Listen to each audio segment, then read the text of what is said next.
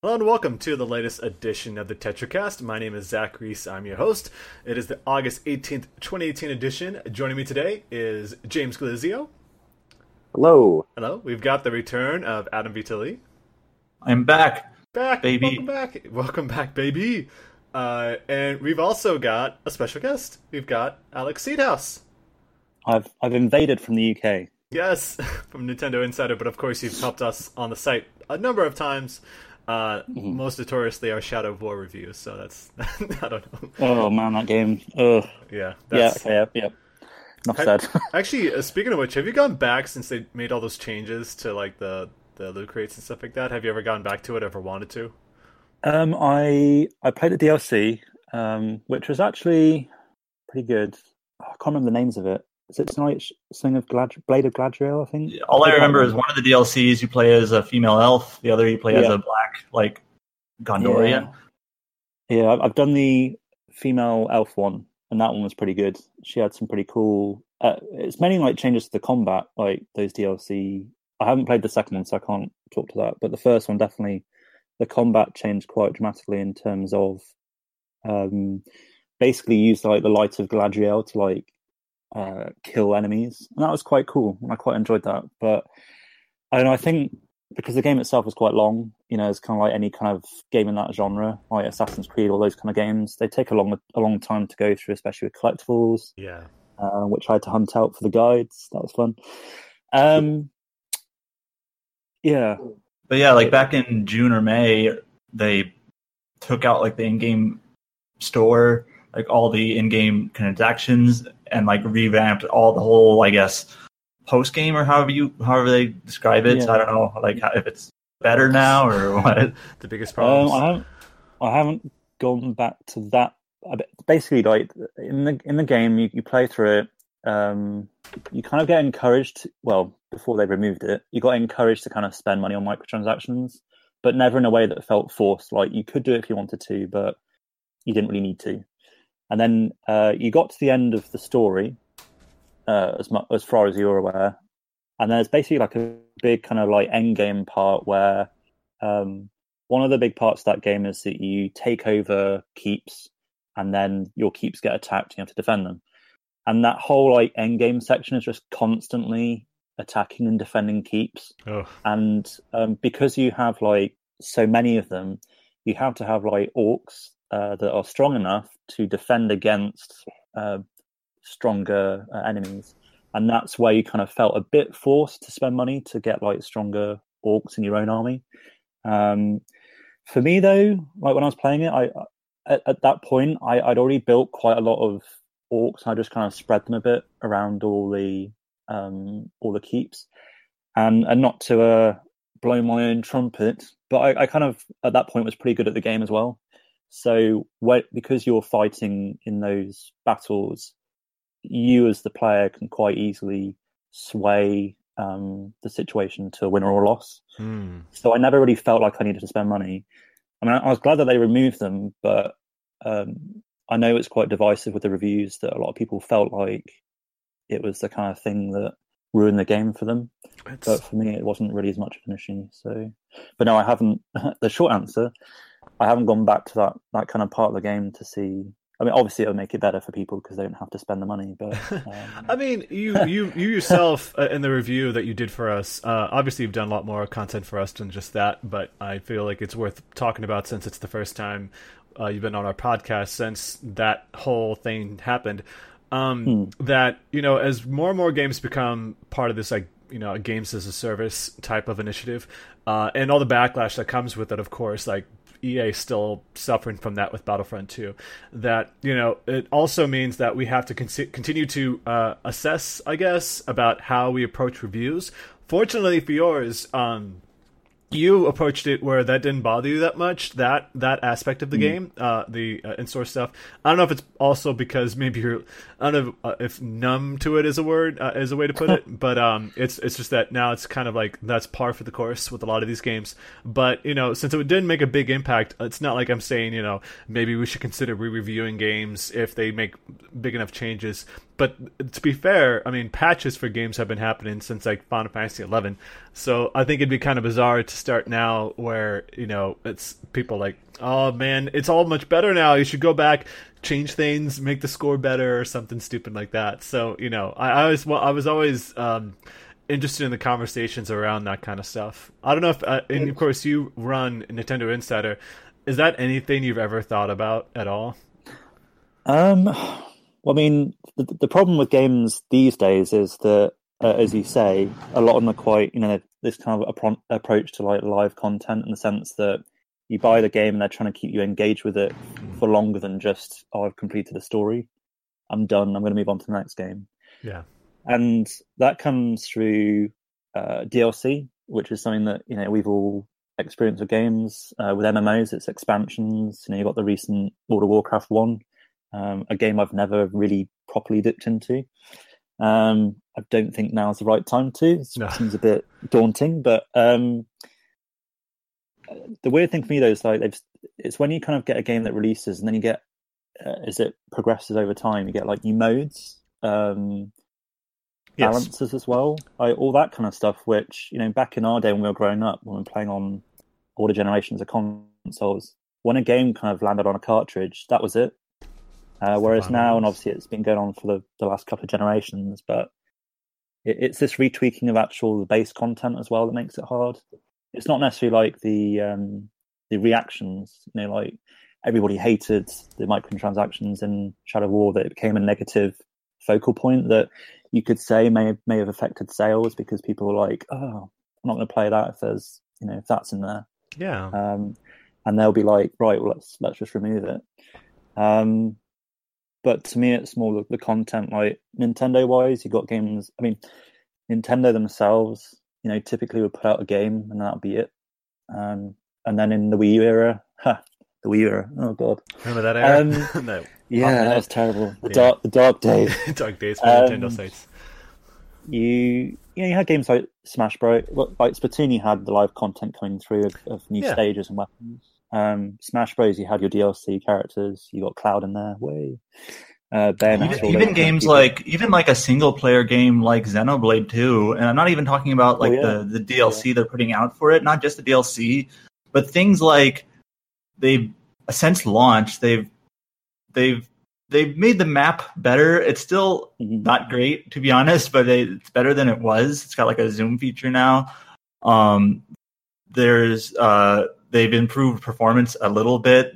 There's things like the unique monsters, like the gravestones will actually tell you like their name now.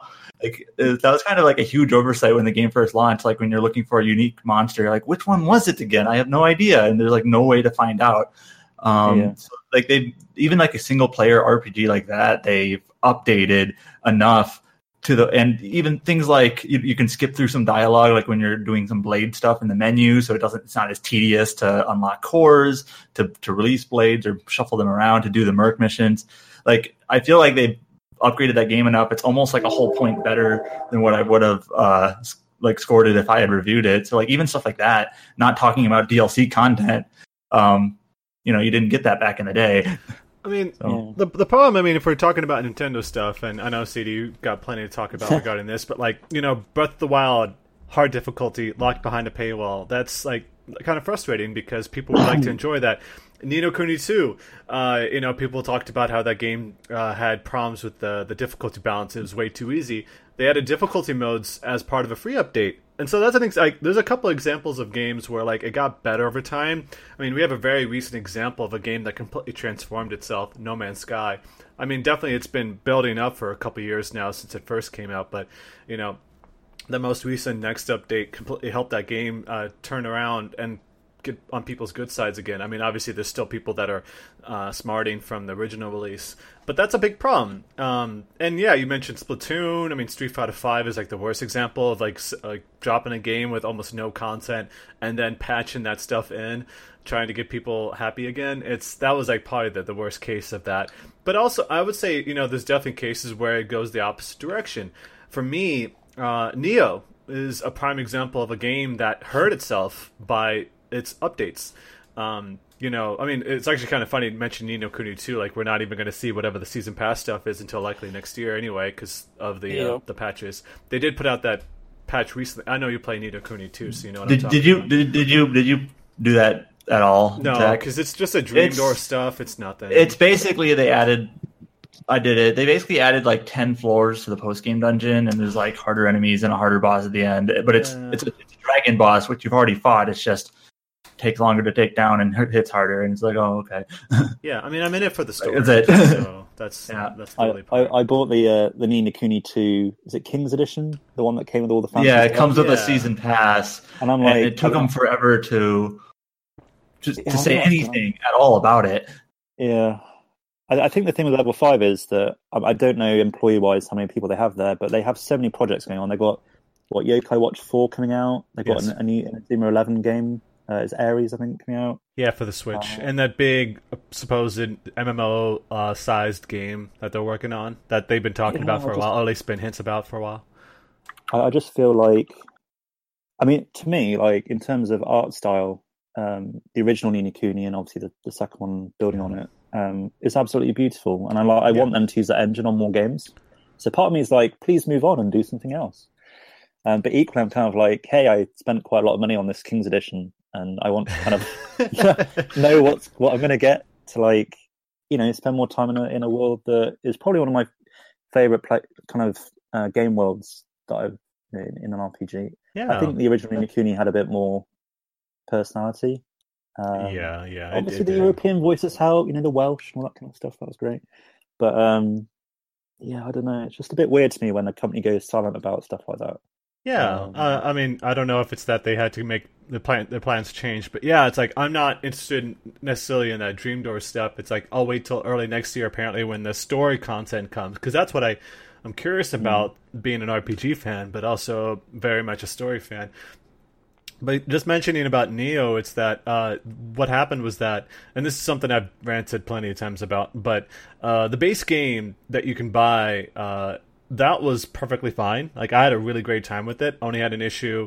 Like, Kyle was on the podcast before talking about how, like, he had some of the same problems I had, where they repeated a lot of the monsters. Like, the first boss shows up in multiple side quest missions, and later in the game as well. Excuse me.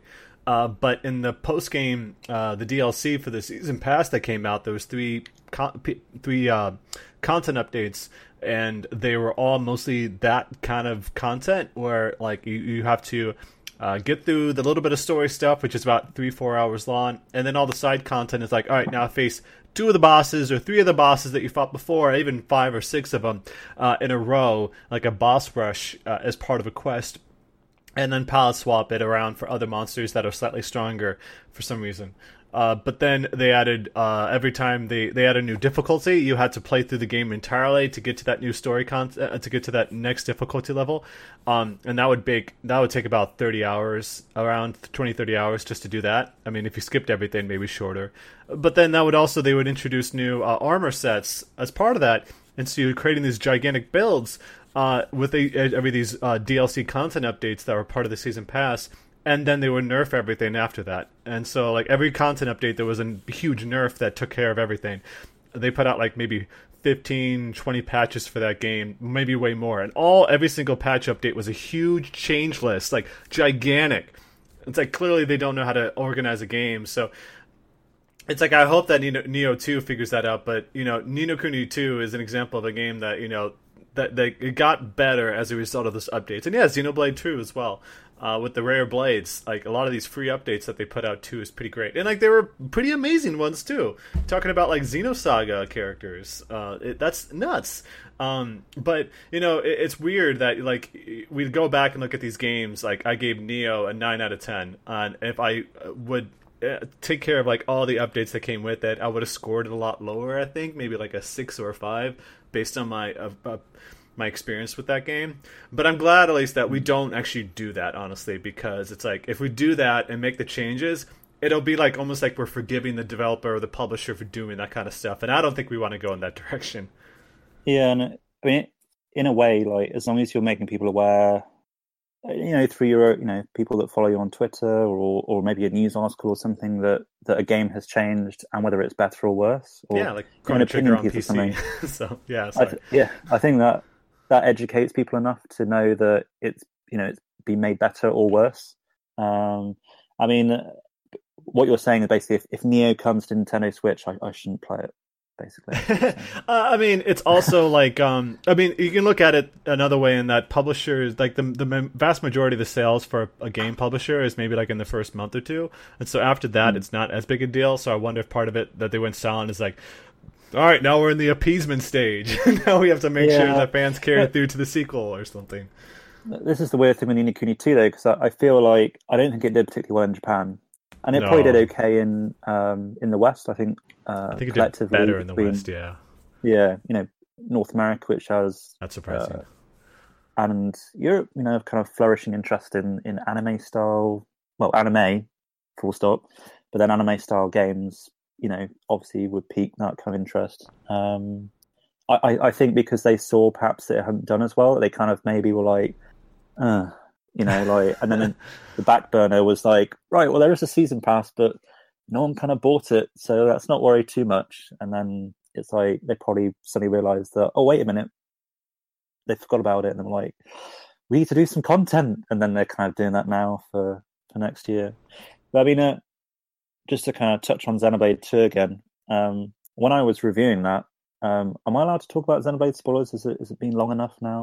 I mean, it's not a massive maybe one. Speaking of, if you're listening, skip ahead about 4 minutes. It's like 4 minutes. How long are you going to be talking? How about speak broadly about it? How about that? Like, just try to dance around a little bit. Yeah, it's a location, and it's not going to be a particular surprise right from the beginning of the game, but it's a late game location. So if you're worried, skip ahead by 30 seconds whilst I mention it, and then you'll be able to listen to me waffle on about something else. But basically, towards the end of the game, you eventually go to the world tree, and you have to basically go up the world tree as you reach kind of the end of the story. And I got massively stuck. I was like, I reached a point where there's a lift you have to get to, and as you kind of move towards the lift, these like massive kind of like mech enemies appear, and their levels were like higher than my party, and I was just stuck, and I was like, this is ridiculous. And when you're reviewing a game, obviously you're pressured to like see as much as you possibly can, preferential to complete a game before the embargo hits, because that's when people read the reviews the most, everything kind of drops, and I just couldn't get past it. And one of the post kind of game support the most recently came to the game was this kind of difficulty modifier. I don't know if sliders, you played around with it. Yeah. Or the slide, and it's just mental. It's like if I had that, like I would have slid everything down temporarily, beat that section, and then slid everything back up to default. But it's funny you mentioned that. Because, like, you know, that's like the biggest struggle also is that, like, what difficulty do I set it at to do this review? Sometimes I feel inclined just to go to the easiest and just try to blitz my way. Like, Disgaea, for example, in D2 and in 5, they have what's called, like, the cheat shop, which lets you adjust the difficulty of the enemies and your own particular level. And there's ways to break that game, too, like stacking up enemies in Disgaea 5 and then attacking, stacking up your party up really high and attack enemies that are super high level.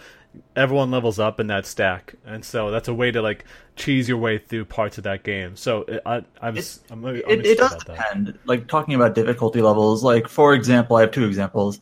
Both games are games you can change it at will. One is Etrian Odyssey 5. So I had played most of the rest of the series like shortly before that, and when I was playing it on its normal difficulty, just to me it felt easier than games in the past. Like it felt, you know, it felt like I was playing on a previous game's easy mode on the new game's normal mode. So I bumped it up, and I basically said that outright in my review. Like, hey, this is my experience. I don't know if other people will have the same experience as me, but I felt it was a little easier on its default. And then there's Radiant Historia, where I felt the original game on DS was a little too easy.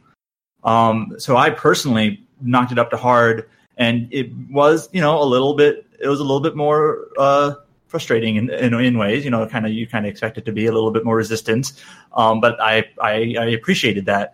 But I also read another review from another writer that he actually really preferred turning it down to like basically the no difficulty mode, where it basically becomes a visual novel, right? Yeah. Where in that game, what you do is you literally like you just hit the enemy on like the field map before you go into battle, and it literally just skips the battle. And it just, okay, you get the experience, you get the money, you didn't have to do the fight. Wow. I don't know if I could play it that way, honestly. I mean, yeah, I know so people are busy, but that's way too much. But that's the sort of thing, like, well, the option is there. You know, if you're like me, you turn up the difficulty, you spend a little bit more time in combat, but I liked it. For him, he's just wanted to re-experience the game again and just basically turned it into a story game, you know, just skip the fights. I mean, I would say the counter argument there would be like, what if they had made balance changes? Because I don't think anybody can speak on the difficulty curve of a game or the challenge of it if they're playing it on the easy mode. Like Ni no Kuni 2, correct me if I'm wrong, there's no difficulty level until they patched that in. It was just it's there now, but beforehand there was not scaled. Yeah, so I think that. Personally, I would be totally against the idea of somebody just playing reviewing a game on a casual mode, even if it's like they're trying to get through it. Because at that point, if you're skipping battles, even if you're like reviewing it again, like Radiant Historia Perfect Chronology for the 3DS, you're playing a remastered version. I think that's still like not a good idea. I don't know if it's that maybe he played a chunk of it and is like, okay, now I know what this is like. Now I can switch it to casual mode. Is there any way to change the difficulty in Radiant Historia? Perfect. Yeah, you can change it at any... I don't know. I think maybe if you set it to that easiest mode, you're stuck there. Yeah. I think and like the other two modes, like normal and hard, you can switch between. Oh, okay. You can scale down. I think they probably do that to avoid people like abusing the system, like turning it to the basically the no difficulty mode. Like skipping battles to get a bunch of money and then changing it up again or something. I don't know. Yeah, that's completely cheesing it. I mean, I don't want to sit here and lecture people about how they're supposed to review a game because we get that all the damn time in our comments. But I'd rather, you know, it's like at the bare minimum, I think you should just go with whatever the default is. That's what I would think would be probably the best. Or just be straightforward with it. Yeah. I mean, say I can't think of an example offhand, but there have been a couple of games. I don't think I was reviewing them. I wasn't really enjoying the game. And I'm just like, you know what? I'm just going to set it to easy just so I can finish it. Like, yeah, I'm kind of cheating myself out of, you know, challenge, but I'm not really enjoying it anyways. I just kind of want to get through it. And I don't know. Yeah, like, I can see that. Don't speak to it. I think the pressure as well with RPGs, and this is something that you all know far better than me because it's something that you focus on. And I have a mixture of different games, Anyway, but the problem for people who don't typically review them as perhaps a constant or a regularity is that they often don't know kind of how to deal with them. So if something, like RPGs can be pretty tough. Like, you know, you kind of, if it's one that's heavily reliant on leveling and grinding, you know, people hit a wall and it's like, ugh, and they just, you know, if you're not kind of used to that, you just kind of stop. Yeah. And so I guess with the difficulty levels, what I'm trying to say is that a lot of reviewers who perhaps aren't used to the genre or are older and have less time to kind of put into a game would be more tempted to drop it down to a lower setting. But equally for me, I think that you should approach a game for review in a way that you are a consumer. You know, it's like if you are someone who doesn't play RPGs and you're trying to get into one, and this is your first RPG, you should be playing it in a way that so you can highlight that, you know, if you get through to this game, I got towards the end of it and it got pretty goddamn tough. You know, like that kind of stuff. Yeah, rather than being if you play it on easy, you're just going to have an easy ride all the way through. You can enjoy the story, but you never really feel challenged. And obviously with games, I think for most people, it's the mental challenge and the kind of elation of overcoming a challenge, you know, in the sense that, you know, you feel like you've got past something on your own merit rather than the game just being forgiving on you. Oh yeah, so, I mean that's the problem right there. It's tough, but yeah, I don't know. It's just difficulty. I'm glad that games give you the option.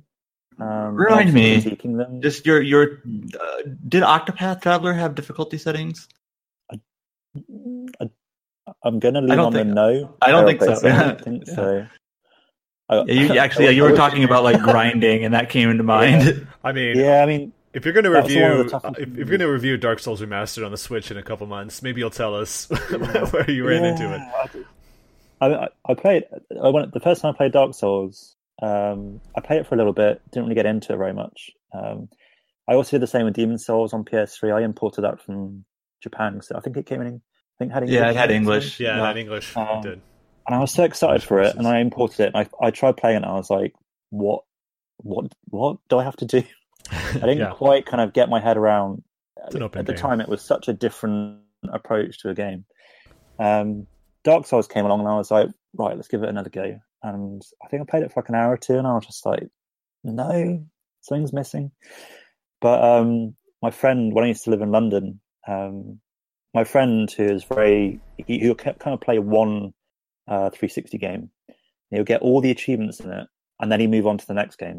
It's very kind of methodical like that. Very familiar with that. I think it was maybe a Games with Gold or something, maybe. But he got Dark Souls, and that was the kind of game he was going to do. So I went over, and we had like a, I guess you'd call it a sleepover or something. I stayed over. But we basically had two TVs next to each other, and we just both played through Dark Souls. And he, in that time, I got up to, entering spoiler territory here again, like a forest with a giant fairy in it. Does that make sense? Yeah, I know what you're talking about. Yeah, and that's how far I got. I don't know how far through it is, but that's the point I reached. But then he went on after I left to get 1,000 G or however much you can get in it. You got every achievement in it. Which I think it's 1,000 was the base. I don't understand. Yeah, and then he went on and did Dark Souls 2 as well. He did Dark Souls 2, every achievement. I'm like, what? Man, I guess that must be pretty tough. Yeah.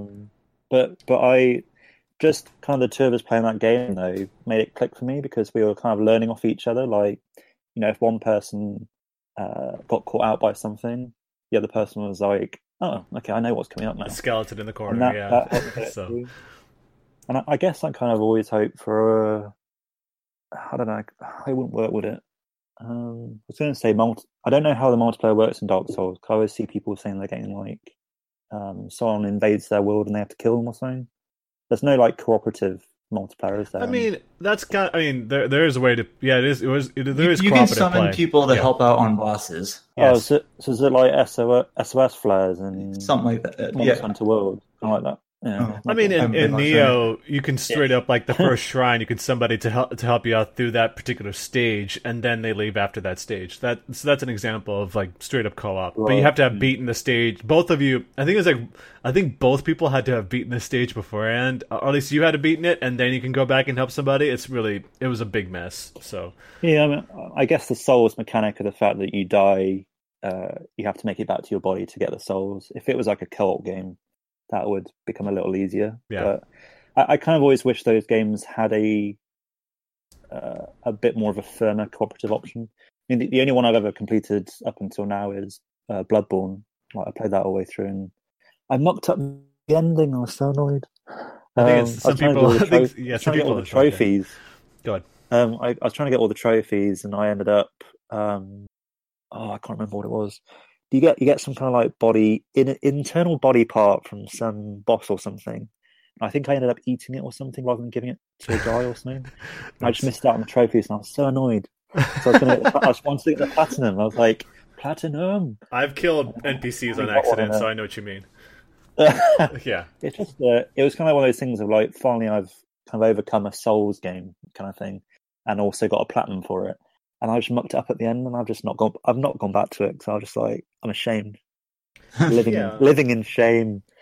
So I mean, just to bring it back, I was like, I guess at that point, it's like, what do you do? Review the base game, then review the DLCs for the season pass. At that point, like, I guess it can get kind of overkill at some point if you're given so much coverage to a particular game when there's other stuff you could be covering, and there's always like the deadlines. So you're talking about like time management for a lot of people. It's like, how early do you happen to get a game?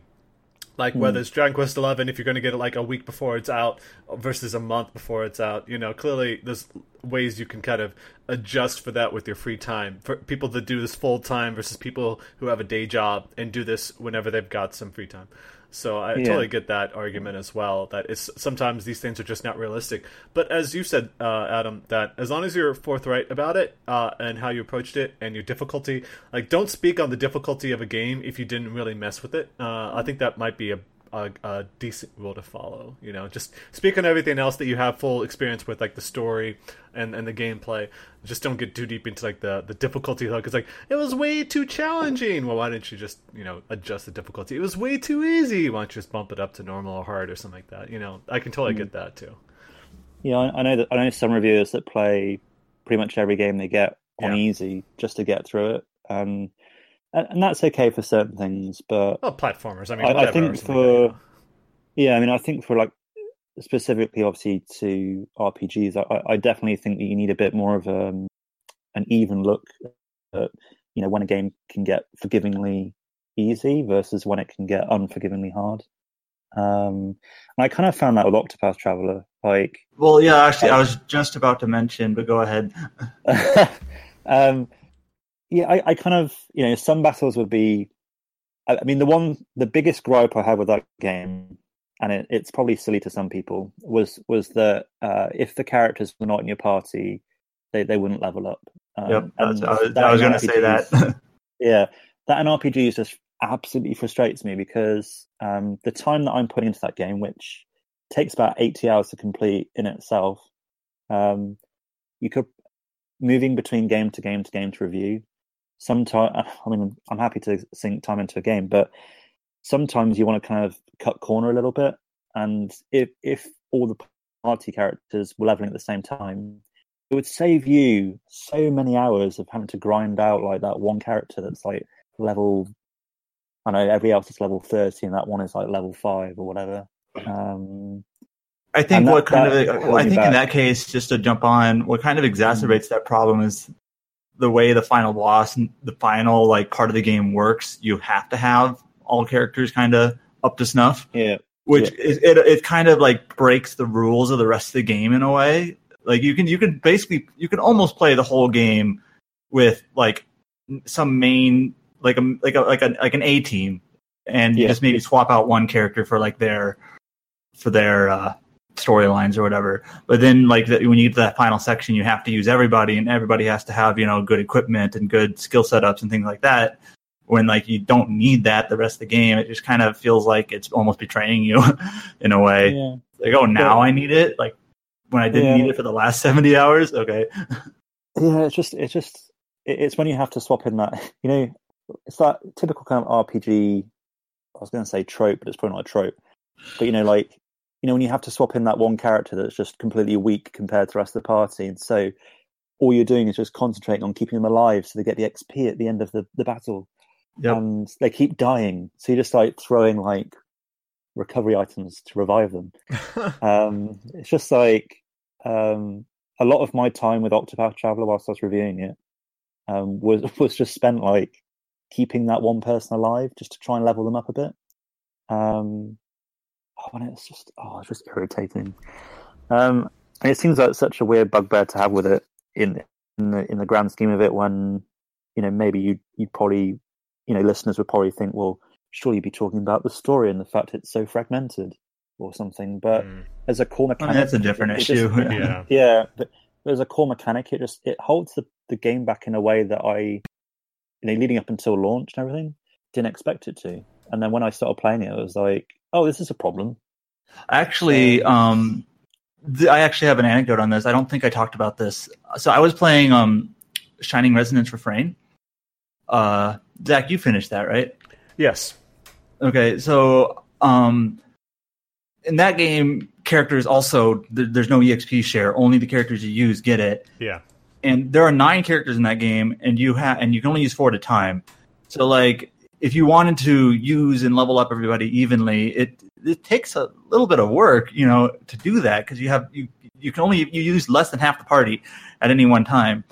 And then like you can go through I went through like 85% of the game with just kind of like a core team that I stuck with, you know, because I didn't really want to bother like trying to train the other characters, you know, how to catch them up. And then the game actually throws you one of those like sequences where now you have to only use these two characters, and they're like 40 levels below everyone else. And I died instantly. Like, oh, great. Yeah, and that actually literally set me back. Like it was probably 2 or 3 hours. So I had to, gotta baby them up a bit because literally I have to use them. And it was, that type of thing doesn't like, how do I put this? It doesn't like ruin the game for me, but just kind of like, that's kind of annoying that I have to do that.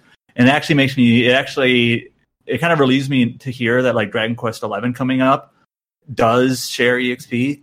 So like you can freely kind of just swap out your team, try out different combinations. You're not really penalized for not sticking with a core team or anything like that. It's like, it's just nice. Yeah, and I guess that also runs an issue. It's like if you're running into a situation like that when you're reviewing a game and you have to also spend extra time that you didn't foresee to grind your party because you didn't remember to do that. I guess it's also presented like how the game makes it easier for the player, but I don't know. I just wanted to bring up this conversation because it's something that, as someone who runs a Nintendo site like you do, Alex, that you have to look at all the different games you have to cover, and do you want the balance act between going back and reviewing a game that maybe got progressively better, like Splatoon, as you said before, or Splatoon 2, when they get all these patches. Is that something you've ever considered doing, though? Just to kind of like wrapping up this conversation, is that something you ever go back and like, do you ever think about reviewing patches or updates or anything like that? I don't think I'd ever go back and re-review a game because I feel like a game will only ever make an immediate impression on you the once that you play it through or spend time with it, depending on what it is, if it has an end to it or not. And I kind of feel like once you kind of summarize your thoughts and then slapped a number on it, that kind of sticks. And then over time, I would, I don't do enough of it. I don't find time to, but I would rather kind of turn to doing like an opinion piece or something about, how much and how much. I think sorry. I was gonna say like it depends on how you kind of view a review. Like a review isn't necessarily supposed to be like some objective like description of the game as it is now. It's your experience with it. So like if your review is your experience with it before it got updated, then that's what it is. Like, that's what it was. It's exactly like that. As you said, like an opinion piece. And if you go back, I mean, I totally get the point about reviewing ports of games because that's what we do, and I think that's important for us because it also supports us as a site because people looking for a specific platform review, we've got it, and so we can show something like that off. But also, we appear on sites like Metacritic and OpenCritic, where if we did a review for the same game again, it wouldn't show up anywhere. So, like, who's really going to see that? It's they only take the first review and call it a day. So even if we updated it, I mean, it would only be for like specific people that are curious about it. As you said, CD, as long as you keep people informed about the changes that were made, and we have these discussions about I've actually had a little bit of an better experience, or like end of the year stuff, like when I talked about Nioh at the Game of the Year stuff last year, I talked about my frustrations about the changes that were made. That's probably for the best. I just wanted to have this conversation because it's something that I always think about, especially as games continue to do this type of thing where they release all these big updates. And a lot of it pre-planned, some of it not planned. So I wonder if even that Ni no Kuni 2 stuff was like the difficulty patches was ever planned. Even like God of War, I think, is getting a big update like next week or something, like a single player game. It's like New Game Plus, which I don't know that how many people care about that, but it's still. I mean, it's a fairly significant thing, I think. So I still need to finish New Game. Get to the New Game Plus. Well, let's transition. That was a tangent. Yeah, we don't normally start our podcast like that, but I think that was a pretty good discussion, or just in general. I actually had this conversation. I actually had it written down because I wanted to talk about it since Alex was on. So I have to pause because we always call you CD. So I'm like, Alex. Alex is usually our boss man, and then we have another Alex here. He goes by CD. We're multiplying. Yes, of course. Well, and that actually, this makes a good transition because we were talking about older games getting updates. Alex, you've been playing Bioshock 1 and 2. Which version of that game have you been playing, actually? The bundle? Yes, I bought... I went into my local game store, which is the UK equivalent of GameStop, I guess, pretty much. Yeah. For those who don't know. And it's just called Game, right? Yeah. It's just called Game in capital letters. Yeah. Not like Game. Your style guide should be capital letters. Yeah. It down if it doesn't. Yeah. So I was looking around for games. You know, I kind of was in that kind of summer thing of like with Nintendo Switch doing well. There's a lot of games on the eShop, and so the pace of things I'm playing is quite quick. I'm probably not keeping up. Well, I'm definitely not keeping up with reviews as well as I should do. But I wanted something just to kind of have a bit of a palate cleanse, just to kind of go back to an old favourite. And yeah. I was walking around Game just kind of trying to find something, and I saw Bioshock the Collection, which was I bought it pre-owned. Ooh. That's the preferred. But it was £15, so it's pretty cheap. That's not bad. Games. It's like $10 a game or something like that. That's not bad. 10, yeah. 12 bucks. So that's like you get Bioshock Division 1. Bioshock 2 and Bioshock Infinite with all the DLC. So there's also PS4? I think it's on PC, PS4, and Xbox One. Yeah, I got Xbox One because that's where I spend most of my time when I'm not playing Nintendo stuff. I think back as well. Like if you bought it on, if you had the original games on Steam. You got the upgrades for free as well, someone told me, so maybe... Yes, that's true. I'm not much of a PC person, so hopefully it's... It's weird when it's a collection, too, and not just a... Yeah. So I've worked my way through them this week, which is equally bad and good, in the sense I've actually fixated on something and done it, but also neglected everything else in my... I know that. It's absorbing. So... I played through Bioshock 1, and that was pretty great to go back to. I still think that Andrew Ryan is probably one of the best villains. So great. Thinking about it again, just he was so well presented. But what I forgot was, like, are any of you Star Trek people? Have you watched Star Trek over the years? Some. Nope. I've watched the movies. I've watched like good chunk of The Next Generation and Voyager. Like that's okay. It. So I have something familiar. If I narrow it down to Deep Space Nine, has anybody seen Deep Space Nine? I've seen like 2 or 3 episodes. Yeah. Do you know the main Ferengi in that? The guy with like the big ears. Yeah. And pretty much on the side of his head. That's the guy that plays Andrew Ryan. Same voice. Same voice actor. And actually, it's funny. I saw someone playing Mass Effect, and I forget the woman's name, but it's one of the first people that you get introduced to, one of the villains, one of the antagonists. She's like the voice of a commander in Star Trek. I thought that was great too. There's all these cross references with these games. It's just weird to. I mean, also, so the guy that did Andrew Ryan and is also the Ferengi in Deep Space Nine. He also, according to IMDb, which must be true, obviously. Of course. He voices Dr. Nefarious in Ratchet and Clank.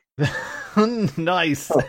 Now I know the voice. Okay, great. That's awesome. So he's got around a bit. Obviously brilliant, but yes. But yes, I mean, perfectly to go back played. And I remember playing the first Bioshock, and a demo came out, I think, and back then I was kind of on PS3 a bit more. And then when I was like, oh wow, is this pretty great? Not really kind of knowing that I wanted to buy it at that point, but not really knowing what it was going to become or in entirety. Yeah. But it's probably one of my, if I look back at the games I've played throughout my life, probably one that has had a bit in terms of narrative and games, probably a big impact. So it's great to go back to that and play that. I don't want to take too much time going up because it's something that everyone's probably experienced. Still great. I haven't played it yet. Really? Oh, you should. Oh my god, they're great. See, I haven't even spoiled it or anything. You have to play through Bioshock Like I don't even like. I'm gonna sound like a dork here, but I know like the main twist in the game revolves around the words "would you kindly," but I don't know what that means. I'm gonna edit that out, man. You can't just drop that spoiler. That's a huge one. It's not a spoiler because I have no idea what it means. It is a spoiler. It's a massive one. Like I have no context for it. I know you don't, but you know, I'm gonna blare a warning at that. Anyway, go ahead. But the I don't want to talk about Bioshock anymore because I think it's a game that obviously everyone that listens to this is primarily interested in RPGs, and I guess in some ways Bioshock has some RPG mechanics. You upgrade weapons. Fun fact: Bioshock was the first preview I did for the site back when we launched in 2006. So. It's one of those games we waffled on covering. Yeah, that's the thing. Like it had, I mean, it's the spiritual successor to System Shock, so that makes Ken Levine and all. So it made some sense at the time to cover that. I think I covered that and Hellgate London, those two games. Oh, I don't know what Hellgate London is. It was from the creator of Diablo. That was like his like first follow up since he left the studio. So like that was it came back very recently, I think. Like it went away, came back, went away, came back. But I think it's like a free to play game. I think it still exists. But Bioshock definitely is one of those games that like, you know, it's tangential if anything. But you know, I think it's still. It's still, even all these years later, I mean, obviously they remastered, they did a great job there, but it's still great. I have not played Infinite, but I love 1 and 2. Like, those games are so good. So I played through Bioshock 1 again. I got all the, because what I really like about Bioshock collectively, so this is kind of talking about all three games, is they do these things called audio diaries, which you kind of find, and there are achievements tied to them. One of the first ones inspired a lot of games that came after. So, but basically, they're like kind of, well, they're called audio diaries, but which kind of gives it away. But it's kind of like one character kind of recording like basically a memo, I guess, to themselves. And you can go around kind of picking up, and some of them are Andrew Ryan and some of the main characters. But a lot of the people that lived in Rapture, which is the city beneath the sea, I don't know, I just kind of feel in games, you know, the narrative is strong, the world building is strong, and it just had a big impact on me, and going back to it was just such something I kind of felt like I needed to do, I guess. Yeah. When I saw it was so cheap, I was like, this is the moment to go back and play that. Then I got so addicted, I played Bioshock 2. Before we move on, did you choose the good or bad ending for one? I did. Well, I was doing the achievements, so I had to play the whole. Talking about difficulties with games, I had to play the whole game on hard, and I had to turn off the Vita chambers. Yes, Vita. So basically, I couldn't respawn. So I had to keep manually saving and checkpointing myself rather than relying on those. That's a lot. So yeah, and I think I ended up with by the end of it, I got like 1,000 G. So and I got the kind of full bulk of them. There's a few more to hunt out, but I moved on to Bioshock 2. I won't take too much time talking about it, but I kind of felt like Bioshock 2 in kind of was a chance to revisit Rapture, this world beneath the sea. I kind of felt it's a much similar game. You know, obviously a different storyline. Yeah, different developer too. The first one. Yeah, but yeah, different developer. But certainly for me, the world building was still there. I felt like it really helped flesh out Rapture as a place. So those two were pretty great. I've completed that one as well with 1,000 G. Yeah. Oh yeah. I'm now on Bioshock Infinite, so that's where I am currently. I'm working my way through the collectible guide, playing through that. I'm about, I'd say probably about a third of the way through it, maybe. But basically, the way that I do this to squeeze it and everything else I do is I kind of do a couple of areas because it's all broken down as collectible guide into separate kind of chapters, but there's no real specific breakdown in the actual game. But there are kind of different areas that you move between, and it's, I think Bioshock Infinite's more linear. Bioshock 1 was the one that was a bit more open, and Bioshock 2 is equally linear. So I'm kind of chipping away at that, kind of doing a couple of areas a day.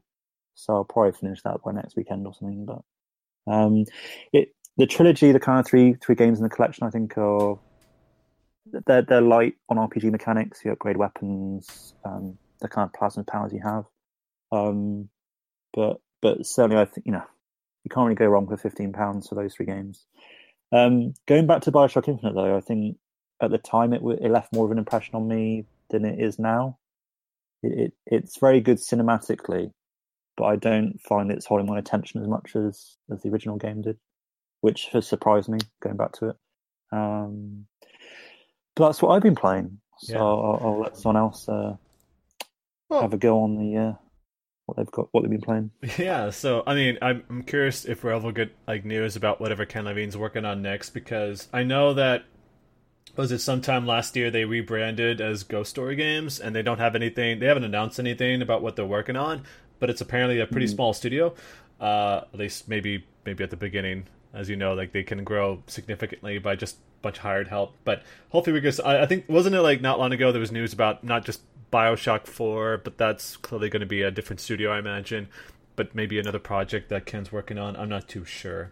Remind me, does what was the name? Irrational like still exist in any form? That's what I just said. Yeah, Irrational Games is now Ghost Story Games. Oh, what's the studio that Ken Levine works at now? It wasn't Irrational anymore, right? That's exactly it. It's the Ghost.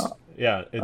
For some reason I was thinking like there are two separate things. Like he left to some other studio and Irrational changed. Oh no. I might be conflating the two. It's still under. It's that. Obviously, the rights to Bioshock belong to a different company, but like 2K, 2K. Yeah. But Irrational Games, I think, was under Take-Two. They're still underneath them, so it's Ken Levine still heads Irrational Games, but like that studio shut down, kind of quasi did, became like a skeleton crew, and then they just rebranded as Ghost Story Games. I think that's what really happened there.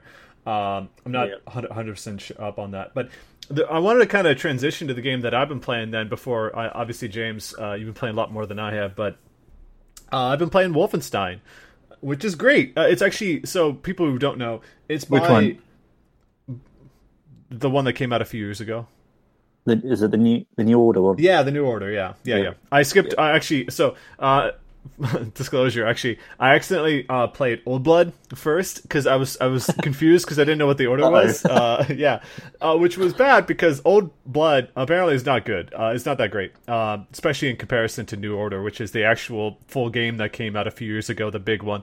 Old Blood is the prequel that came after that. It was like a separate expansion pack kind of thing, and it starts off with the stealth section, and it was awful. Like I hated it. I got stuck on it, and I kept dying in these random parts. Like there's this auto scrolling area basically where you're in the side of a ship on this little like boat that flows down a channel with these flying drones attacking you and these soldiers on either side like shooting down on you.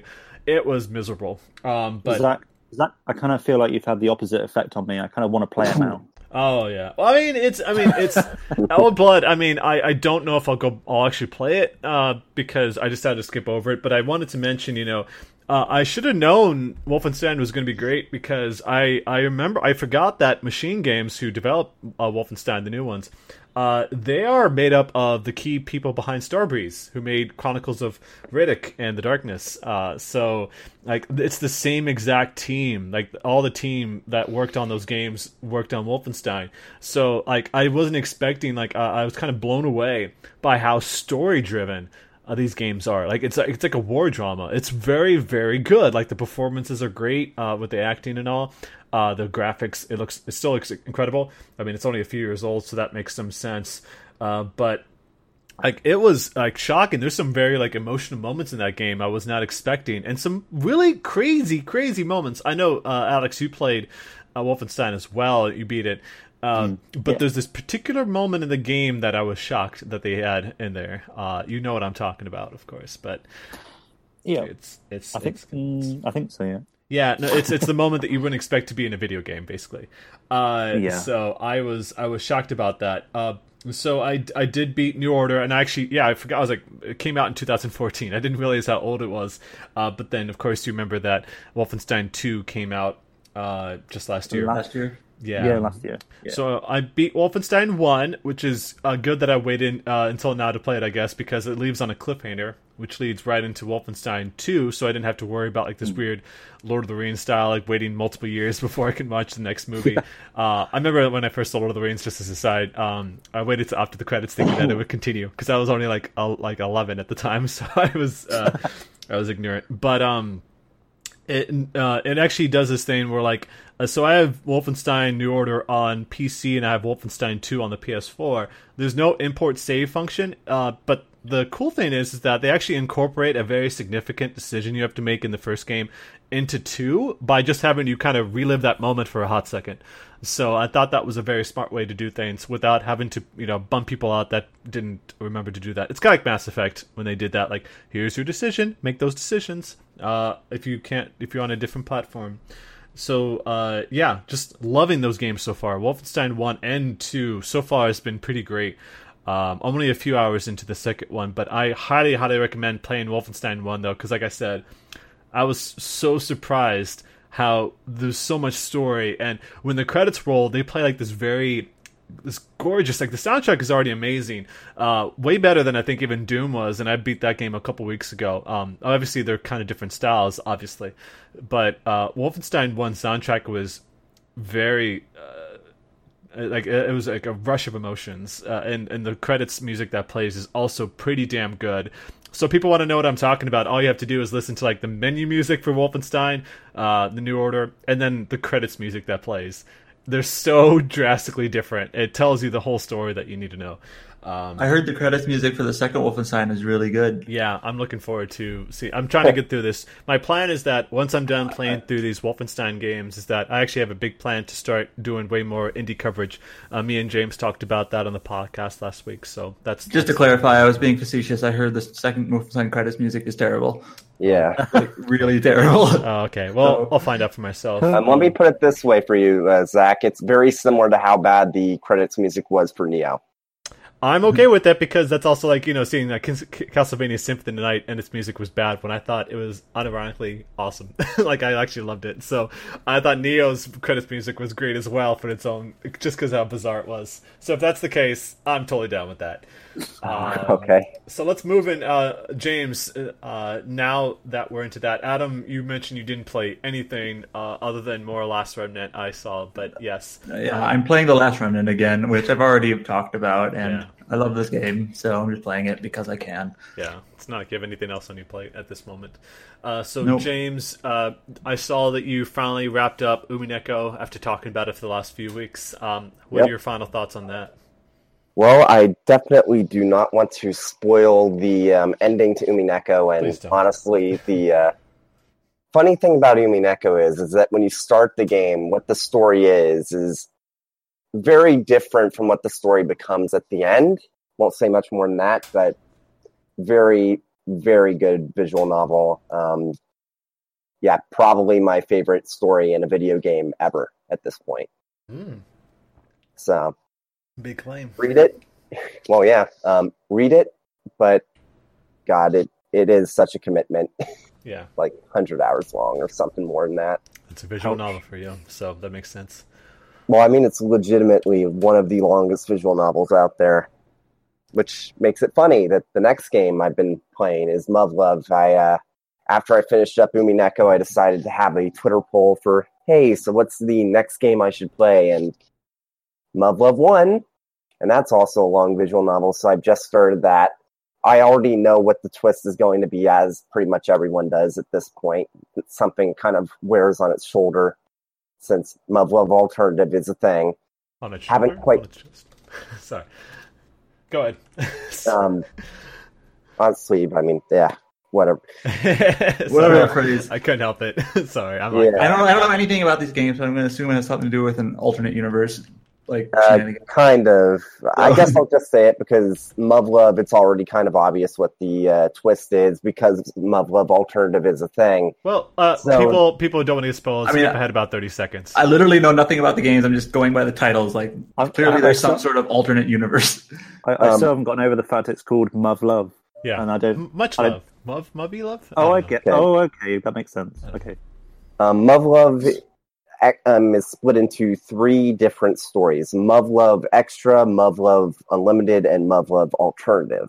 Muv-Luv Extra, at least at the start, seems like it's a traditional dating sim kind of visual novel. It's very lighthearted. There's a lot of jokes to it, and it doesn't take itself seriously.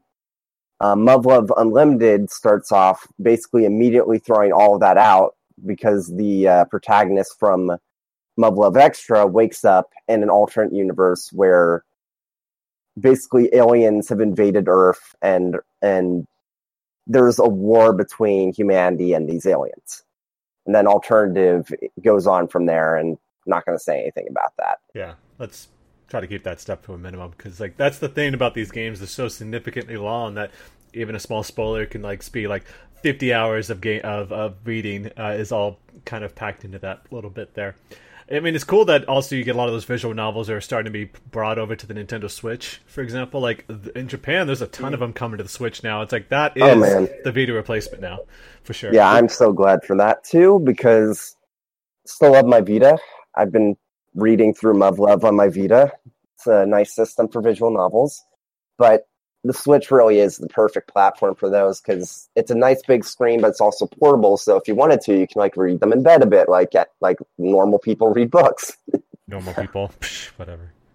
And there was, I think it was this week, but is it 2064 Read Only Memories that came out? Yes, on the Switch. Yeah. Is that a visual? Like, what kind of game is that? Is that a novel? It's like Snatcher. It's kind of a visual novel. It's It's more like something like Valhalla.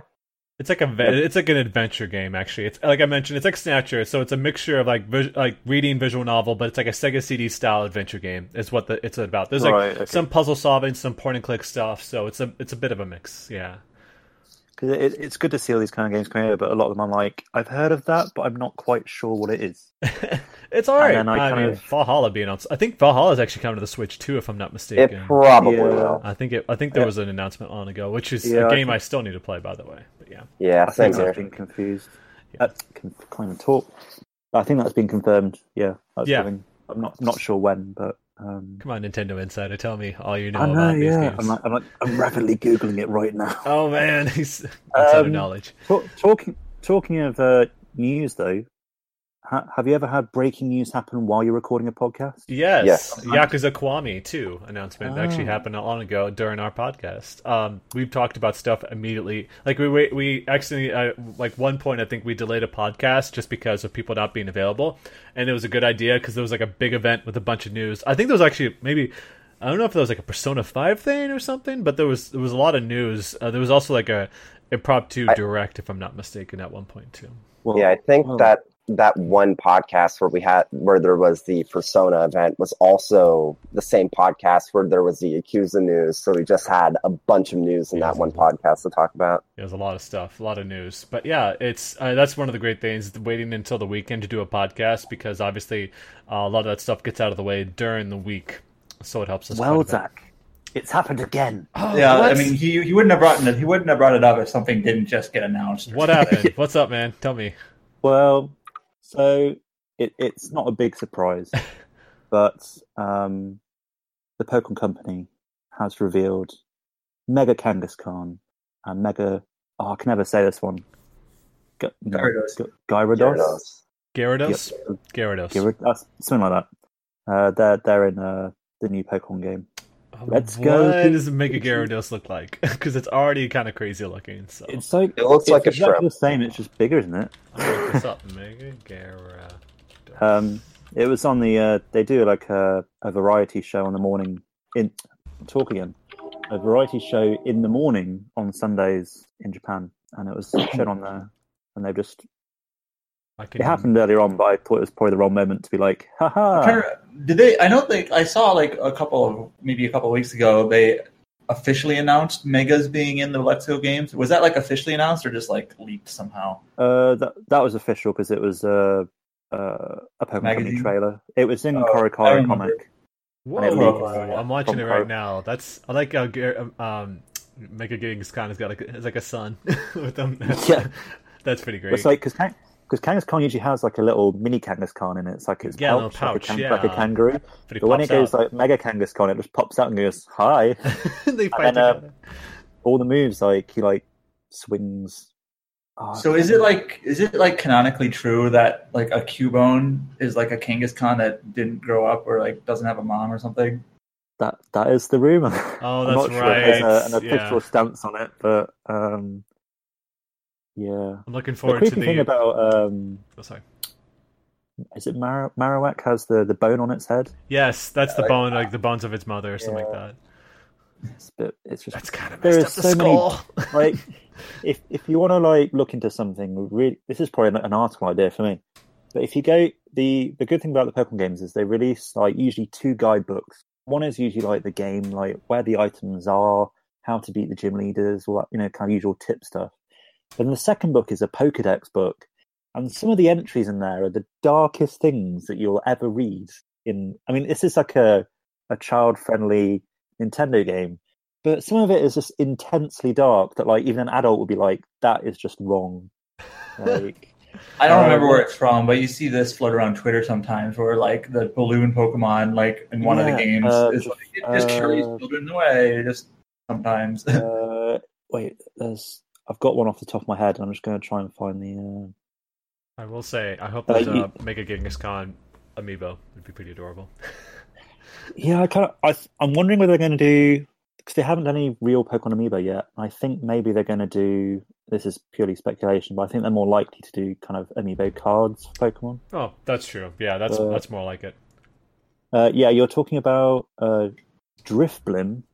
Yeah. Drifblim. Which Pokemon description, it carries people and Pokemon when it flies, but since it only drifts, it can end up anywhere. So, I think it changes from version to version, but I thought there was a version like it carries children away. Oh yeah, the balloon. Yeah. I think that was like that was the balloon. Yeah, it carries them away. That's true. So in Pokemon Sun, the Pokedex entry was changed from that one to there was once an incident in which a man took a trip riding a Drifblim, only to go missing. That's like what? So if anybody who's watched an episode of the Pokemon anime, yes, like you know Ash going up to a Pokemon that he's never seen, holding his Pokedex up. Imagine hearing that as the first thing that the Pokedex is telling you. Like a Drifloon once carried someone somewhere, and then the man went missing. It's like go away. And wasn't there like one episode of the anime where there's literally in the background a kid like holding on to a Drifloon walking around? Oh no, that was I posted that on our Twitter and someone debunked that, saying that was just that wasn't actually the actual Pokemon. It was like just a balloon, an actual balloon. So like an edit. How can you tell the difference? It's because it doesn't have like it wasn't, and I think it's also because they got tamed or something like that. Like it's I forget what the actual response was, but it's not what you have to be concerned about. It was nothing. It got sped around. If you thought that Pokemon Sun sounded dark, Pokemon Ultra Sun came out and they changed it again too. There's a rumor that if you catch a Drifblim floating on the wind at dusk, which is a very specific, very kind of time of day to be catching a Pokemon, you'll be carried away to the afterlife. Yes, I think that's what I was thinking of. I'm like, someone sits in a room and goes, right guys, we've got to localise the Pokedex, and they come across that in Japanese and go, right, okay, let's keep that in for the for the localised version. I don't know. So yeah, I'm going to have to do an article I think about just kind of getting some of the darkest. There's probably a couple out there already, but it's just, yeah. Oh, and I just looked it up. Yes, that there was a that the Drifloon only has two string limbs, and the one that was shown had three. That was so it was an actual balloon, not a Drifloon. That's still pretty messed up. But then again, you don't really see much in that way in Pokemon anyway, where it can get kind of dark. It's like if we're comparing, it's like Digimon, where people actually die, and Digimon die as well. Like, if you want something like that, there's alternatives. If you want super dark, but Pokemon being this bright and cheery kind of show and having this kind of messed up stuff, that is quite the contrast. So they've started killing Pokemon in the actual anime, though. That's in, which one? I haven't seen that episode then. I think it was X, Y, and Z. Oh, I've only seen seven episodes. So I don't know why X, Y, and Z. Oh god! What? Oh, it's the big dog. What's it called? They killed a dog. It's Herdier, and then it evolves into. God, there's just. I don't know the new one. That's many things to pass 150 Pokemon. I don't know any of the other Pokemon, honestly. Was anyone else frightened as a child when they did that Charmander episode? Yeah. Where, like, the flame on his tail goes out, he dies. Yeah, I do remember being really scared as a kid because they had to protect it, and the ember was glowing. It was very small, and I was like, oh my god! I remember as a kid being very sad. Like, I was nearly crying. I think I might have been crying as a kid watching that episode.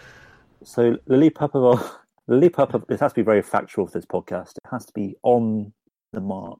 Right, really Lillipup evolves into Herdier, and Herdier evolves into Stoutland, which is like a big dog. And they just killed it off in an episode. That's funny. So it was like it lived like under a bridge or something. And Ash and another Pokemon, they went to go and they found it and they tried to look after it. And at the end of the episode, it had died. And it was just like. Boy. They didn't really explain it, and it was just like a bit, yeah. That's really sad. Anyway, let's move on to happy. This is a weird turn. Our podcast has gone places, is what we're saying. So that's visual novels on the Switch. Muv-Luv, pretty great. That's good to see all the options there. But let's move on then, because we've got news to talk about. I'm just gonna cut it off right there and just move into the news, because that's what we gotta do at this point.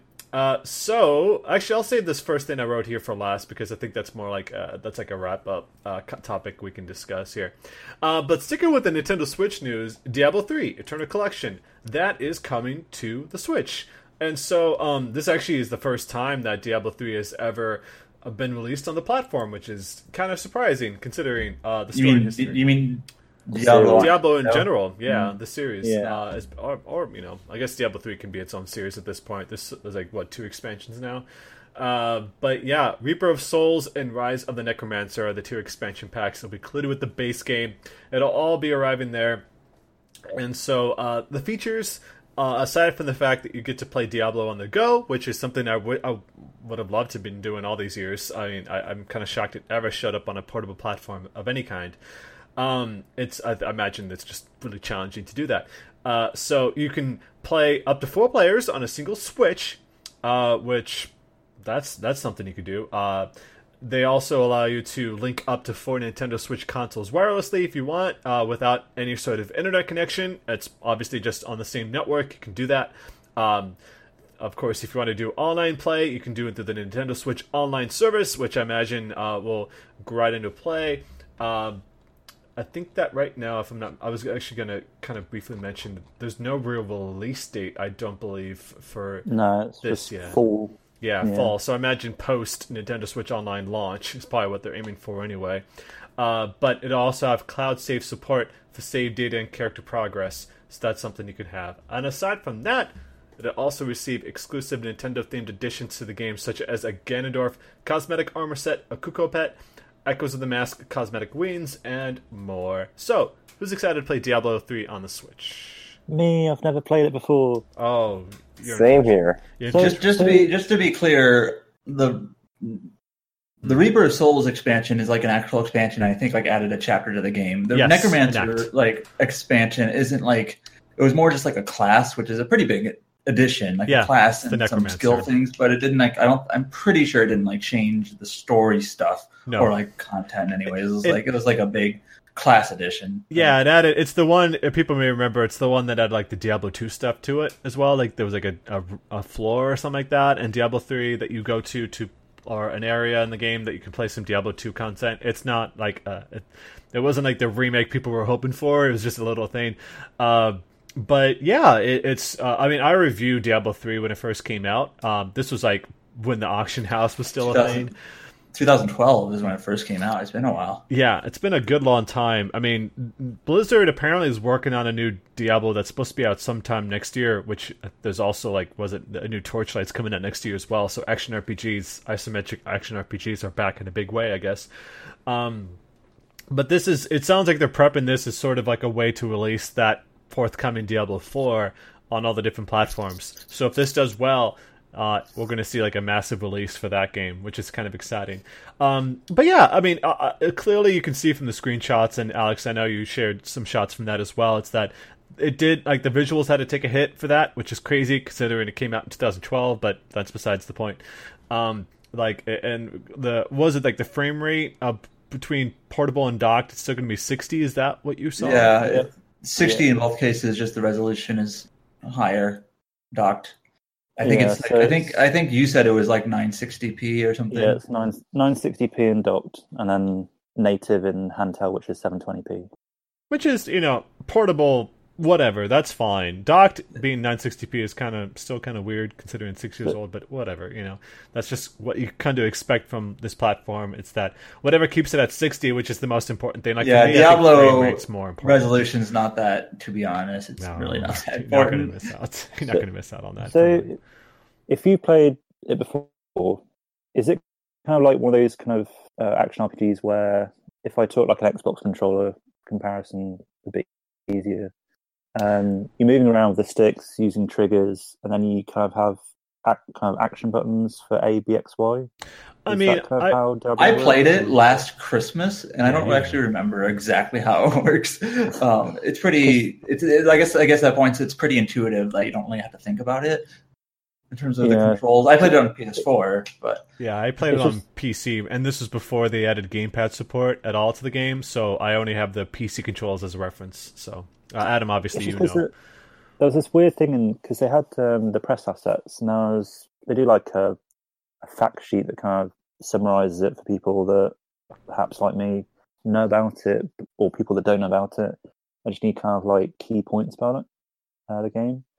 Yeah. But one of them was like, you can play it with a single Joy-Con, which I don't think anybody really wants to. No, but that's. I mean, those Joy-Cons are kind of garbage, honestly. Like, I'm not a fan at all. Like, I quickly got the Pro Controller when I got a Switch. Yeah, I think it depends kind of what. They're well suited to certain games, but there are specific games, like, I don't know, say I don't want to play Monster Hunter with those analog sticks. I don't want to play Xenoblade Chronicles, but equally I'm quite happy to play Octopath Traveler with them, because it's more, you know, there's not much any kind of high impact game like Smash or something. No fast switch. They're not stuff. Great, but but if it's like a adventure game or something, it's fine. Yeah, I mean that's fine. It kind of makes me hope that, you know, I would like to see a bigger return of these games, though, like bring back Baldur's Gate Dark Alliance, you know, and I love Baldur's Gate. If that doesn't come to, that should come to Switch, because didn't they do a remaster kind of port of 2? Yeah, 1 and 2, and they released an actual expansion, a brand new expansion, like a year or two ago. For Siege of Dragonsphere. Yeah, how did I not know about this? Damn it. I think it was, people were a little bit mixed on it, but I don't know if it was based on, like, there was some chat about like the content of that and the way who was geared towards, but that's besides the point. Like, I heard other than that, like, people were pretty high on it, so yeah, that'd be cool. My favorite character was the guy with the hamster. Minsk, yes. Yes, great. That was him. Legend. Yes. Sorry. Carry on. Sorry. No, that's important. Diablo is one of those games where, like, I played it, Diablo 3, for the first time this Christmas, and that was basically after the Necromancer thing came out. So it's, I believe, basically the same game that the Switch is getting, just without the Nintendo stuff. But I played it with my brothers, and there's 4 of us over the Christmas break, and it was like being in that sort of like cooperative party game. It was extremely fun. Yes.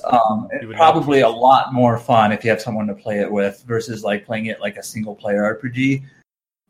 Yes. Probably not as, you know, it's a pretty simple game in terms of like, it's not a complex mechanic or gameplay loop. But just like the cooperative elements of it, kind of the item and loot sharing and things like that. And, you know, whatever else comes with playing cooperatively. Like, it was a really fun game. Like, the story stuff is whatever. I've only played it through like once from start to finish. I know, like, if you're a real diehard with Diablo, you like go through the different acts over and over and over again, and it like gets stronger each time, and you get Diablo 3. Better loot. That's the biggest problem. I heard that Diablo 3 didn't do that sort of like second plus playthroughs as well as Diablo 2 did. But yeah, it was extremely fun to play with, to play as a cooperative RPG. So yeah, I mean, that's the thing, is that as someone who spent hundreds of hours in Diablo 2, I reviewed Diablo 3. I liked it enough to give it the score that I did. But you know, looking back on it, I don't know if I would have scored it as high because, yeah, the biggest problem is that it's not, it's nowhere near as long as Diablo 2, if we're talking just the base game, of course. Even with the new act, I assume it's still pretty short in the grand scheme. But playing by yourself, yeah, it's a totally different experience than playing with others. It's definitely a game that you have way more fun with other people, because I've seen plenty of people play together, and it just looks like, as you said, a lot of fun, and especially with all the different loot you can get and all the different perks that happen with just from the multiplayer stuff, that the content that they added. So and yeah, for the fact that you can play four people on one Switch, hopefully not like stupid, you know, like the early Nintendo Switch commercials about four people huddled around one screen inside of a car or something dumb. Well, you know, it's definitely for something if it's docked like that. It's great that they do that. You know, one thing I'm actually curious about, like playing it cooperatively. I imagine most people, especially, you know, working adults with jobs, probably can't do this very often, but playing it like with four separate Switches ad hoc or on the same network or whatever, that would probably be the ideal way to do it, because you can each access your own menu. Because when I was playing it on PlayStation 4, we kind of just had to get into a rhythm, like after every level or whatever, everyone would have to kind of do their inventory management, right? Yeah. Or skill management. So, like, it took, like, 10, 15 minutes each time to do everyone. So it's kind of like you take breaks. Like, okay, player one, you go through the menu, do all your stuff, sell your items, whatever. Now player two, you do it. Now player three, now player four. And, like, when you're picking stuff up during the dungeon and things like that. So actually being able to have, like, four different people playing on their own Switch units, like... Compare that to the PS4 version, anyways. I'm talking about local multiplayer. Like, that actually seems like it might be a big advantage. Yeah, I mean, it's like going back. I mean, that's obviously the way it has been for years and years, going back to like Ultimate Alliance and stuff like that. But when you have like four different screens, clearly, let's take a LAN party. You know, it's way better. But yeah, so Diablo 3 Eternal Collection out sometime this fall for the Switch. Like we mentioned, it'll probably be out sometime like in October or November to be ready for the Switch Online launch. That's what I'm guessing here. I mean, clearly they can launch it now and still get that, but they're probably waiting so that they can get money because they'll get a share of it. So there is that. And just a couple quick pieces of news here that we've also got. Vestiria Saga, which is from the creator of Fire Emblem. It's his game that he's been working on this tool set that he helped make called SRPG Studio, or Simulation RPG Studio. That'll be out on Steam, that SRPG Studio. That'll be out on Steam in a couple days here. Allow people to make their own games. And it actually looks pretty fluid. It's kind of like RPG Maker, but the tools are there. And Vestiria Saga looks pretty cool. Like it looks like classic Fire Emblem. Yeah, people played other versions of it, like early versions, and apparently it's really good. And also the later battles get really difficult. And so, like, yeah, as you said, I heard it's difficult. It's kind of a good time because Tyrion Saga recently got an English fan translation. So, like, his stuff, I'm blanking. I don't have the name in front of me, but like the creator of Fire Emblem, like all of his stuff post Saga, yeah, post leaving Intelligent Systems to do his own thing. All that stuff is going to be translated at this point with this release, and so that's great. And Vestiria Saga will be out sometime in 2019. We've got a post up on the site. Who people want to learn more about that. But yeah, Vestiria Saga, I might poke around with it just to see what it's like, because that's kind of neat. You can make your own game like that. And I'm sure that'll probably inspire a lot of people to make their own stuff. We might keep an eye on it. Maybe we'll cover some of the games that come from that, because we've definitely covered games from RPG Maker and Game Maker and stuff like that too. So that makes sense. Also, Let It Die is coming to PC. Apparently, Let It Die has been super successful on the PS4, and I played a ton of it myself. So this is great. It's apparently still very active. A lot of people still play it. I think a couple months ago it passed 3 million players, and so I think that's the right number. So it's been great. A lot of collaboration. Let's back up a second. What? Let's back up a second. I have no idea what Let It Die is. Okay, so it is... yeah, so this is from Suda51, from the maker of, like, Shadows of the Damned. It's actually not Suda51. It's from Grasshopper, I think, but he didn't have anything to do with it. Okay. So, yeah, Grasshopper manufacturer, makers of games like Shadows of the Damned and Killer 7 and games like that. So this is a survival-style RPG, kind of like a roguelite or to that effect. And so you start up the game, and it's got a great look to it. I love it. So it's free to play. So you start off making your character. Like, there's like a bunch of different template characters. You name them. They all have different stats that you build up. You level up, and you can join like a group. I think you join a server basically, and you have to attack other servers if you want to. But the goal, the overall goal of the game, is that you're supposed to climb this tower. That is, I don't know if it's like 100 floors or way more than that. And as you can imagine, every floor gets progressively more difficult. And all the way, it's got like the some of those free-to-play mechanics, like you're getting better weapons, you're using gems, and you're getting skill upgrades that can permanently attach to your character. Like there are tattoos that you can put on your character. I think you use like mushrooms to put it towards it. It's very much, even if Suda51's not working on it, it's very much that type of game.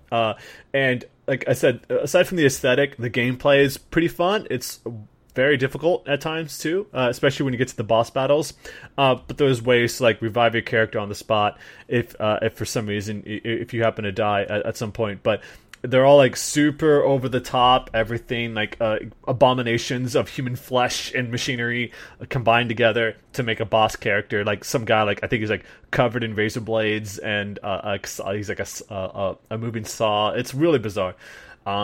But yeah, like I had such a great time with it. Because of the free to play stuff, like I kind of went away from it because it's definitely about the thing where like you have to kind of wait for cooldowns and stamina stuff. But if you've got the ability to play it and your ability level is high enough, you can play large chunks of that game at a time and really climb that ladder. I know people that have played like 100 levels of that, 100 floors of it.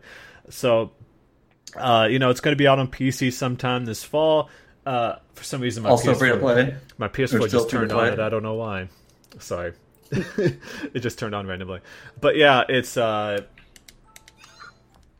really good game, but also free to play. So I'd recommend checking it out. I'm one of the heathens that downloaded it but never played it. So it's a good time to play it. I hope all the collaborations. I think they've had like I mentioned, Gravity Rush. They've had collaborations for that.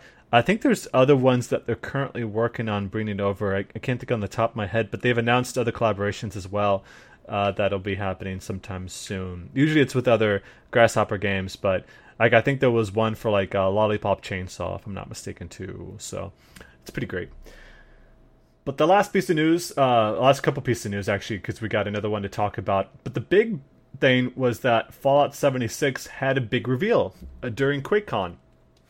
And so they kind of, as they promised during E3, they were going to announce way more about what the game's all about. And so some of the, just a bit of the rundown for this. This is that big multiplayer Fallout game that's coming out later this fall. That's multiplayer only. While they're working on the next Elder Scrolls, I guess this is what they're promising. So some of the features they talked about. It's going to have the same deep character customization system that Fallout 4 had, but the difference, of course, that players can change the look at any time, so if they're not happy with how things came out, they can do that. They already discussed this, but the map itself will be 4 times the size of Fallout 4, and practically every character, except for some NPCs and some merchants and things like that, there will be all actual players, so it's kind of like an MMO in that case. But one thing they also did was they... Besides the fact that special returns, which is the one where you can put, you build up your stamina and strength and meters like that, they also said that there's going to be a card-based perk system included with it. So what this is that players will get packs of cards that'll drop every 2 levels with some random, like different cards that you can get. But you can re-roll it at any time, so it's not like you're gambling or anything like that. And here comes the hype train. But you can re-roll your cards at any time, so if you're not happy with it. But there are like a bunch of different perks that you can give bonuses to your characters, like different buffs and things like that. But you can also share those cards with other players in your group. Even if you're like all the way across the map, you still share the perks of that, so that's a pretty neat feature. Mutations also make a return, but they can also be made permanent later in the game. So, like, you know, that's the stuff where, like, you can make yourself so you can blow people up real good when you shoot them. So that's all available from there. Besides that, they also addressed PvP. So, they did mention there'll be player versus player features in the game. But they did say that they wanted to avoid having the situation where you know someone's just going around murdering everybody, because that obviously will hurt the people's enjoyment of the game. They said that if you go around straight up just killing people, even if they don't, the other party has no interest in joining in PvP, you'll have a bounty placed in your head, because that's essentially murder. You just murder that character, so they don't want that. They did say at least that if you're under level 5, you cannot be killed. So, you know, just starting things off, you don't want to be immediately griefed, so that's nice.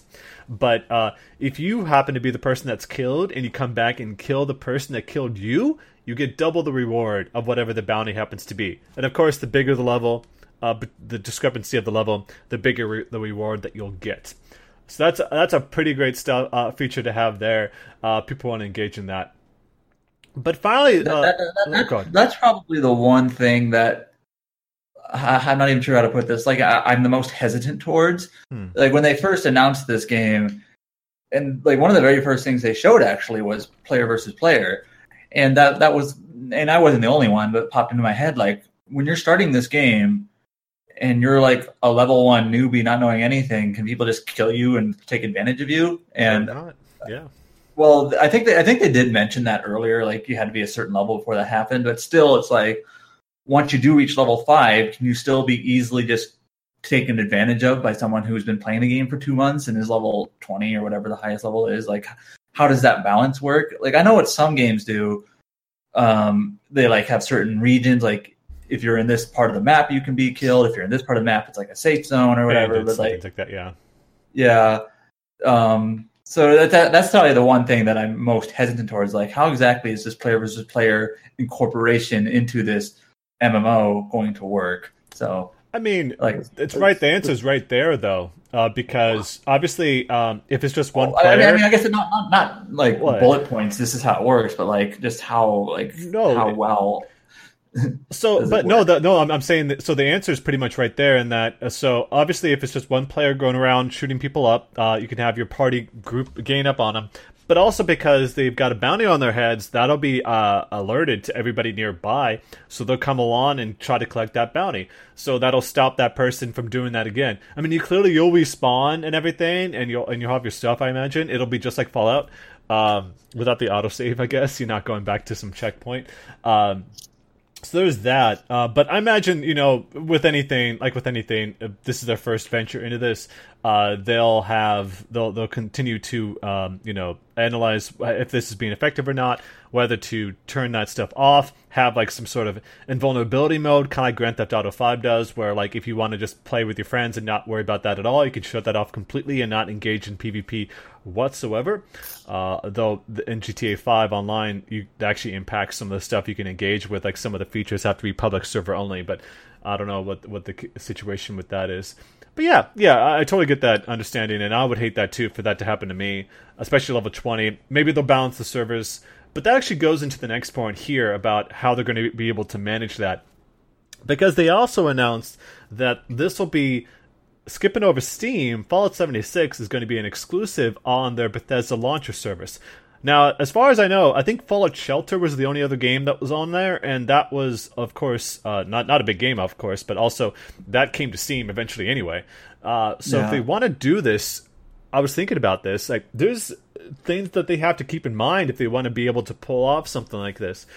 Because for one thing, like just thinking about the things that they have to be able to accomplish with this launch, it's that they have to have the network infrastructure there. To be in place with things like, you know, serviceability, multi-region support, because it's going to come out in different places, lobbies, parties. I mean, if I'm not mistaken, I think Steamworks already has all those features, although I'm pretty sure many devs don't actually rely on that. They use their own tools. But that's something to keep in mind. It's also got to have a really good anti-cheat system, because this seems like a kind of game that can be exploited to hell. And so they'll probably need to worry about that. People hacking. I mean, you're talking about PvP. What if that person has like wall hacks or ways to like have a super overpowered weapon using like, you know, cheat engine or something dumb like that? So that's something I got to worry about. they also got to have mods. So Todd Howard mentioned this during QuakeCon, but that they're 100% committed to having mods in Fallout 76, which is crazy considering this is an online-only game. But it's got to be better presented than Steam Workshop does. So, but they did say at least that mods won't come until after launch because they have to sort of, you know, of course, adjust to having so many people playing it. And, you know, considering this is Bethesda's big game of the year, I imagine there'll be a lot of people playing this game. So that'll be kind of nuts. But yeah, above all, I think it just needs to be where, you know, playing together with your friends need to be as painless as possible, because on Steam, you know, you just go to your friends list, right click their name, hit join game. Like, and EA's Origin service for Battlefield, you have your own, like, little friend, like, you had your party system set up. Kind of like, you know, PS4's party chat, where, like, you're in a group, you always join the game together anytime you launch a game. So it needs to be as good as that. Like, Fallout Shelter, of course, doesn't need anything like that because it's a single-player game. But that needs to be done well. But, you know, and... of course, without having to go through another party, Bethesda may have a far better time delivering fast and comprehensive updates and patches because they don't have to worry about Steam, you know, approving their patches and things like that. Kind of like, you know, people who self-publish. They don't have to go through another party. They just put out that things immediately. That's also kind of a benefit of some people on Steam. It's like they can push these updates very quickly to address any problems that people have to face. When this is a proprietary service, they can, like, knock that stuff off right away. So, hopefully. Has Bethesda done any other kind of live game other than Elder Scrolls Online? Is this the second one? Or no, and that's not even like main Bethesda, if I'm not mistaken. It's like it's another. They're getting help from another studio or something like that. I think that, if I'm not mistaken, I just think it's they're kind of rolling the dice slightly. Like, I think a lot of people are excited for this, but I'm kind of slightly apprehensive whether it's going to be they can pull it off or not. Yeah. Because, like, even the map size, like, one of the big things with Fallout for me was that I was just walking around for ages and there was just nothing. And it just felt very desolate. And I was like, I get that. Like, it's Fallout. It literally is a wasteland. Bomb. It's a wasteland. Yeah. I get it. But equally, I guess this is why I gravitate more towards Elder Scrolls than Fallout. I feel like the world has a bit more life to it, whereas Fallout has more death. Yeah, I mean, I wanted to clarify my earlier comments is that, so Elder Scrolls Online is ZeniMax Online Studios. This is Bethesda Game Studios, the makers of Fallout and Elder Scrolls. They're actually working on this, Okay. So it's technically a different group. I'm interested enough to pick it up. I don't know if they talked about cross-platform. If it's like it's, Xbox and PC or anything. They said they would like for it to happen, but there's some challenges, and they're almost certainly saying Sony. Because Sony did the smart thing. So Sony, of course, had like that big grief about, you know, Minecraft coming to Xbox and Switch, and they had that commercial, of course, to promote that. Sony just made a comment on it and didn't say anything further. And since then, it seems like that's been swept under the rug. And so they actually did the smart thing, sadly, where now they're no longer getting all people upset about it. So. And Todd has talked about that too. I think around E3, where he said that, you know, as much as he would like for this to happen, he's upset that Sony isn't being cooperative about it. So, go for it. Most recently, for the Elder Scrolls, like Hearthstone clone, Legends, they said that it's not going to come to any platforms. It doesn't enable crossplay, so it feels like Bethesda's definitely kind of pushing back still on that. So that's a lot of pressure. I mean, if the more companies like Bethesda and ZeniMax, like massive studios, push back on Sony regarding that, like the more it's going to be on them to do it. Maybe we'll see a change with PS5, but at this point, I don't think they're going to do anything regarding that at this point. Like Sony's pretty much, you know, dragged their feet in the mud regarding it, and it's really upsetting that they're not doing anything. It just, when I was playing, like, for example, like, I'm starting to appreciate more and more about what Microsoft's doing lately. I've talked about this before, and I don't mean to be, like, bring up, like, console wars or anything like that, but I just appreciate the fact that Microsoft has really made some significant changes on their front, like, their attitude regarding a lot of this stuff, and even the console itself, like, CD, you've got an Xbox One, so you can kind of relate with me on this one, but, like, they've made some pretty significant changes to the way everything's presented, like, taking screenshots and video is no longer a huge headache anymore. Like, it's also two buttons like the PS4 is. Like, the way you can easily, like... I love the achievement tracker where you can have like a little thing at the bottom of any quadrant of the screen, really, and it'll tell you how close you are. I'm sure you you probably use this for Bioshock, but like you can track your progress to getting all the achievements. And I think the coolest thing was like, so I was playing Doom on Xbox One. It's that whenever you got an achievement that was rare, it had like a special diamond. It played a little chime, a nice chime, and then it told you how rare it was. Like, these are really nice player interface features. And, you know, PS4 is about to have its big 6.00 update. Like, I don't think it's entered beta yet. I think it's still... It has entered beta. Oh, okay, so it's entered beta, but yeah. Like, so far, I don't know if there's any... They're not really saying anything about any changes that are made. But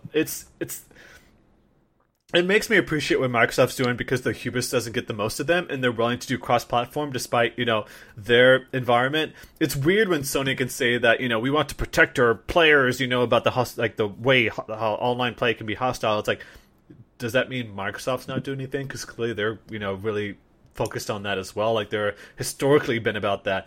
Clearly, you know, there's been really toxic online communities, especially with, like, you know, Call of Duty and stuff like that. But it's so weird to see these arguments, and like Fallout 76 could be a game that could be even more massive if you have cross-platform play, but they're, you know, everything's being kind of like shut off as a result of this. Like, I'd love to be able to take my account from one system to the next. People who are playing Fortnite, of course, that's like a big thing for them, that they can't enjoy it because they can't take their account to a different system, so they're not going to play it on a PS4. So that's... I just think that's like one of the biggest problems that it's facing right now. And Fallout 76 is going to be like the real big test of whether Sony can endure these complaints. But, you know, once again... Fortnite was probably the biggest test, though, to be honest. Yeah. Yeah. It's weird, though, because that issue... you know, obviously the kind of thing of like, hey, all my stuff's locked to my Sony account and I can't get it on Switch or whatever. Yeah. That happened before on Xbox, I think. Like, so it was the same situation on Xbox, and I think they must have corrected it or something. But back, you know, rewinding time way before E3 or whatever, if you had your account on Xbox, it was all locked there. And I don't know if the same thing happened, but because for some reason it wasn't high publicity as much as Switch caused, no one really cares. But I agree. I mean, for me, like, this generation has been the strangest generation that I've been through. I've had the awful Wii U to kind of try to cover as best I could. That then went into Switch, which was being a big turnabout.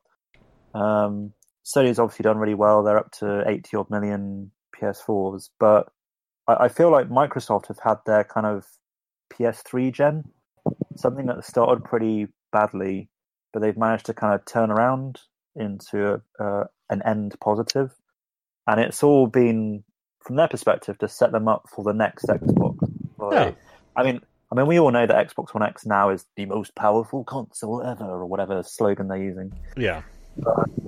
But all of it has just been to kind of position themselves now. I mean, I don't know what's going to happen next year. None of us do. Like, yeah. I mean, we kind of speculate that. I will speculate myself that. Microsoft is going to wait this time, let Sony go first, announce what they're doing with PS, I presume, 5, and then come after that, which I presume will allow them position themselves with better, even if slightly better specs than the PS5, to not have that looming over them. Because all I remember from early PS4 years was like how Xbox One was trounced for a lot of the policies, ridiculous, stupid things they did. But also the fact that the console was weaker, and, you know, a lot of the kind of technical analysis was how poor Xbox One was in comparison. I mean, it's still going to have the problem, like, with the PS4. Like, another problem is that they just don't have the first-party content that people want. Like, a lot of their games are multi-platform. That's easy to see.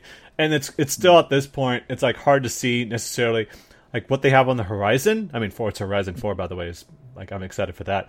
But they have, you know, there's another Gear. Is like, we kind of knew that. There's, you know, potentially other series that might come back from the dead, like maybe another Fable or something. But, like, it's something where, like, they're going to have that big problem, but they can work on it. They could potentially fix that. And we saw at E3 that They bought up. Have basically acquired various studios to be their first party studios. Now this is like, we're still early game. Like we don't know what these studios are really making yet, but yeah, I mean, they seem to have acknowledged the first party problem. I mean, Ninja Theory was big for them because that's, you know, that was a big one. Obviously. I still need to play. I bought Hellblade, but I haven't.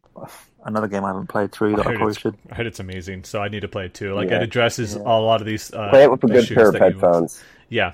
I started playing it on PS4. I got on PS4, and the thing I like about both Xbox One and PS4 is you can kind of just. I always thought it was just a headset port, but you can just plug in your like headphones into the port and just use that. Yeah. So I do have a headset, but yeah. I will say one thing about Microsoft. I have an Xbox, like an Xbox One, but for me, I don't use it. I mean, maybe it's because I play on PC a lot, but I don't really see a reason to get Microsoft's next generation console, considering that all their first party releases are also releasing on PC now. That's the argument right there. Yeah, I think that. To me, and again, guesswork, I think the drought at the moment with their first party is because they're now pushing everything for the next Xbox. Like, even a project that, say, started off Xbox One bit of filler is now kind of going on to that. And like stuff like Halo, which... It's probably going to be on the next one, yeah. It's probably a cross-gen game or something as well, so... Yeah. I would say, I think the speculation is that the next Halo is going to be on the next Xbox platform because they kind of... sort of announced it during E3, the next Xbox system, and they actually said systems. So there's also a rumor going around like there's going to be another Xbox that's going to be a super cheap one, but it's I guess we'll find out. Like a streaming device, do you remember on live? Remember that little device? No, I don't want to. Sorry, I got like a cell phone, like a tag thing. I still got from on live when I went to E3 all those years ago. But Jesus Christ! But remember PlayStation Now? Yeah. I was about to say like I've tried PlayStation Now out, and I didn't think it was good enough. I think there's an important point is that actually there's a rumor going around, like there's reports that you'll be able to soon download those games to your system, not stream them. So I think it's kind of like that PlayStation Plus. Download it to your system and play it. PSP Go. Yeah. PSP Go. I'm way ahead of its time. PSP Go. But yeah, I mean, I love that thing. But yeah, it's still pretty awesome. I mean, clearly, like Sony's not going to hurt next gen. I just think that someone needs to put them in their place because if they're going to be concerned about the online environment for their games. Nintendo's open to it, and they're like the most family-friendly company around. So it's weird that they're the ones that are like, you know, no, we're fine. We're hanging with Minecraft people. That's cool. I think that's the next road bump, though. For if you have, do you have road bumps in America? That's a bit of a weird question. Yeah, we do. I mean, I've never seen them. Speed bumps are usually what we call them. Yeah, that's true. That's the right. That's the right way I should have said. Well, long ago, it was like what Sony was saying, like you know, like we don't see Switch as competitor because that's like the handheld space. We don't see that as competition or something. That was earlier this year, and I think they said they didn't have no interest in releasing a new handheld because they don't see it as profitable anymore or something. Like they made all these crazy comments about other companies without looking within.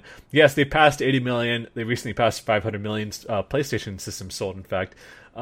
But you know, it's still, and everyone's gonna like argue back and say like, well, they don't have to change anything. They're great. They have all the games. They have all the features that you would want. I just hate the UI though. Yeah, I think it's still bad, especially when you go to notifications. Shitty. I hate. Yeah, that. It's just it's so slow. It's like, so awful. But equally, Switches. You know, I kind of feel like it's because it's bare bones. Japanese companies wise, like Sony. Like, I just find the UI, they just haven't really invested much in actually just the user interface for the PS4. There's new stuff being added to it, but it just bloats it rather than improves it. Yeah. Then you got Switch, which has been out for a year and a half, and I like the minimalist sense to it in the sense you just have your row of games that you've been recently playing. Everything else is on your phone. You got to have next to you. Yeah, that's also kind of messed up. But, and not you know, Xbox One hasn't been great either, but you know, it's a lot better than it used to be, and it could be a lot better, but still, yeah. It's just weird though. Like all these different companies, how they go through a phase of having less success, and then having to climb, and then becoming a bit complacent, and then Because, like, Sony to me, like, PS3 ended up doing pretty well, but it was a bit of a tough road for them. Oh, they outsold the Xbox 360, so that yeah, but they ended up on a high. Yeah. Xbox, I feel, has been on a tough start. Xbox One has been on a tough start, but it's on a good uphill climb and doing better now. But equally, it's never gonna. I mean, it must have. I think it's sold out just below 40 million, which isn't great. And then Nintendo's doing okay, but they're not going to hit their 20 million target this year, I don't think. So. It's just weird. Yeah, games. I mean, Microsoft's going to continue to have those problems until it figures out its first-party content problem. That's still a huge issue for them, a huge void for them. As you said, it might go to the next Xbox, but are people going to wait that long at this point? It's weird because people are demanding all their Xbox games to go to PC, and now that they are, everyone's like, well, thank you. Now you can be left in the dust. It's so bizarre. But the backwards compatibility stuff is also gigantic. Like, if Sony put that type of service on their PlayStation 4, like a backwards compatibility thing where I can play my PS2 and PS1 games, even my PS3 stuff, like I would totally change my tune about that. Yeah, because that's huge. That's huge. I mean, I still have my PS2 connected just because, like, there are still some PS2 games I haven't played yet, and, like, that's the way you have to play them. So yeah, I guess they're waiting for remasters. Besides, like, emulation, but yeah, it's the same for. I mean, the thing with Nintendo is with Switch is that they've now gone from disc-based system to a small cartridge. There's no disc drive to be able to have any kind of back compat to slot in, say, a GameCube disc or a Wii disc. You know, so it's like, who knows what's going to happen with that? Like, you know, I mean, there are a lot. Nintendo's output, I think, to a lot of people is the kind of one that people want to dive into from both a first and third party perspective. You know, you want to dive back into stuff like Chrono Trigger on SNES, which I haven't played. That's on record now. Damn it. I mean, I would say, like, until crap, I lost my train of thought, but I was going to say, like, you know, we're on a tangent anyway. No, it's this. I think it's like until like Nintendo, if Nintendo's gonna I remember what I was gonna say is that if Nintendo's gonna go around shutting down all these ROM sites for infringing on their copyrights, which they're well within their power to do, I totally get that. I mean, there's a billion ways to get ROMs. Like, who's searching out on Google for a site to download ROMs? You don't do that. That's why it doesn't matter if these sites get shut down. At the same time, though, if they're gonna replace that with a service like what has been rumored. That allow you to like subscribe, use a subscription like a Netflix style to download these games. Like, Xbox got Games Pass, which I think is a great deal where it's like you like spend $5 a month, you get access to like games as soon as they get released. Like, Sony doesn't have anything like that. PlayStation Now is garbage in comparison. Like, Xbox Game Pass is like you download the game to your account and you play it, and you know they do rotations. That's a great, great service, and it only came out early this year. And that's like, it's underrated how significant that is when you get like Forza Horizon 4, for example, coming out in October. You get that day one through their service they've got. Like, you don't have anything with that even in PlayStation Plus. PlayStation Plus, they're taking away games. Like, by next spring, you're going to have only 2 PS4 games, nothing else. They took away the PS3 and Vita options. That's going to happen. Vita is going to go completely gone. It's because they're going to stop allowing you to sell physical games. I mean, digital will still happen, but Sony's pretty much putting the nail in the coffin at that point. So, like, Sony needs to work more on its infrastructure, because right now they're taking away options. Kind of like they did on the PS3. They took away, you know, like the other OS stuff, so you couldn't install Linux. You know, like, they were taking away all these features. Even got into PlayStation Home. Yeah, PlayStation Home. So good. PlayStation Home. PlayStation Home. I don't know, man. You might be alone on that one. So, but that was about all this Avatar. Bring back. I mean, I guess Microsoft's working on bringing back their Avatar stuff as well. So. The best part about PlayStation Home was that whenever there's an E3, they recreated their booth, and you could go around watching the trailers. That was I actually thought that was quite clever. It was very soft carpeting. Like, you get exclusive like Avatar stuff for your if you watched everything. That was the same for Microsoft. I got like a Master Chief helmet for playing Halo. So yeah, and like a look at those Limbo creatures along with me too. But yeah, it's stuff that they can really work on, and I hope that they take that in consideration, because like Microsoft is doing some great things with their service. Like I said, still they have a lot to improve on, especially, like I said, first party stuff. Nintendo's doing great. Like they're riding their high that they are. They're selling massive amount of consoles. They're, as far as I can tell, I think they're outpacing the PS4 at this point in its life cycle. I doubt it'll sell more than the PS4, honestly, because you know people can still find games elsewhere. But we'll, hopefully they'll continue to bring some good stuff there. So hopefully they'll prove me wrong. Yeah, let's wrap things up then. There's another piece of news about Valve launching Steam TV, but apparently that was preemptive. That was premature. Yeah. That was supposed. They basically put out a statement on that stream that showed up, which is like, how do you pronounce it? Do you actually just pronounce it Dota? Yeah, it's Dota. Dota 2. Dota. I didn't know if you said Dota or DOTA. Like, what's it's Dota. Yeah, it's Dota 2. They, like it went live for a bit, but I guess it wasn't supposed to yet. So no, it was they accidentally flipped the switch too early, but that's supposed to be ready in time for the international. But yeah, Steam launched its own Twitch competitor service called Steam TV, which they already have Steam Broadcasting, but it's kind of garbage. It's not very well implemented. Steam TV, at least for the bit of time that I got to mess around with it, it's kind of like a native app. Kind of like when you jump on Discord through a website. Like it's got friends list incorporated. You can have group chats. Voice chat was already embedded once you allow the service. I think that was only good with Chrome though. I tried on Firefox and it didn't work at all. So it was way better done. And yeah, you can stream directly from a game on Steam to that service, kind of like you do Steam Broadcasting. So it's a lot better that way. But clearly, yeah, too early. Hopefully, it'll be out in a few days when the international starts on the 20th. But we'll have to wait and see. So let's wrap things up here, this crazy podcast that we had.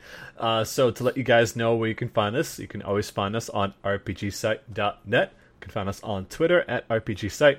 Our Facebook page, facebook.com/rpgsite.net. Our YouTube channel, youtube.com/rpgsite.net. You can always subscribe to us on iTunes, favorite podcast app. Just search for TetraCast. Please leave a review. It'd be nice for us.